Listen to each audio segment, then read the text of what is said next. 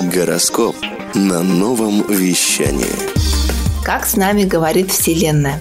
Меня зовут Марина Шумкина, я астролог, автор проекта Аспрофи, и сейчас мы с вами поговорим об этом. Самые любимые каналы для передачи нам информации – это здоровье, то есть это психосоматика, разные реакции тела, например, холодок или мурашки. Это люди, которые вокруг нас. Причем это могут быть люди-учителя, то есть пока мы не проходим определенный урок, мы не сможем с ними расстаться.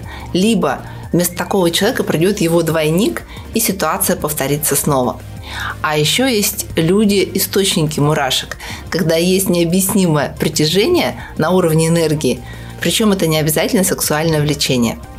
Еще один канал – это повторяющиеся ситуации, совпадение, эффект дежавю, когда жизнь погружает в одни и те же декорации, чтобы мы придумали, как сделать иначе.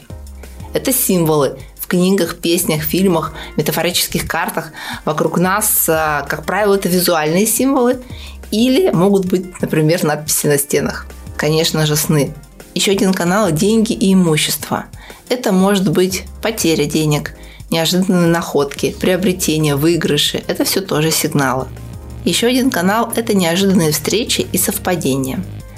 Еще один – это психологические игры, которые дарят инсайты, идеи такие, что подпрыгиваешь. Важно, знаки нужны, чтобы подтвердить решение, уже принятое нами на подсознательном уровне. Знаки помогают увидеть новые возможности или осознать старые шаблоны, особенно после расшифровки вашей натальной карты. Хочешь больше?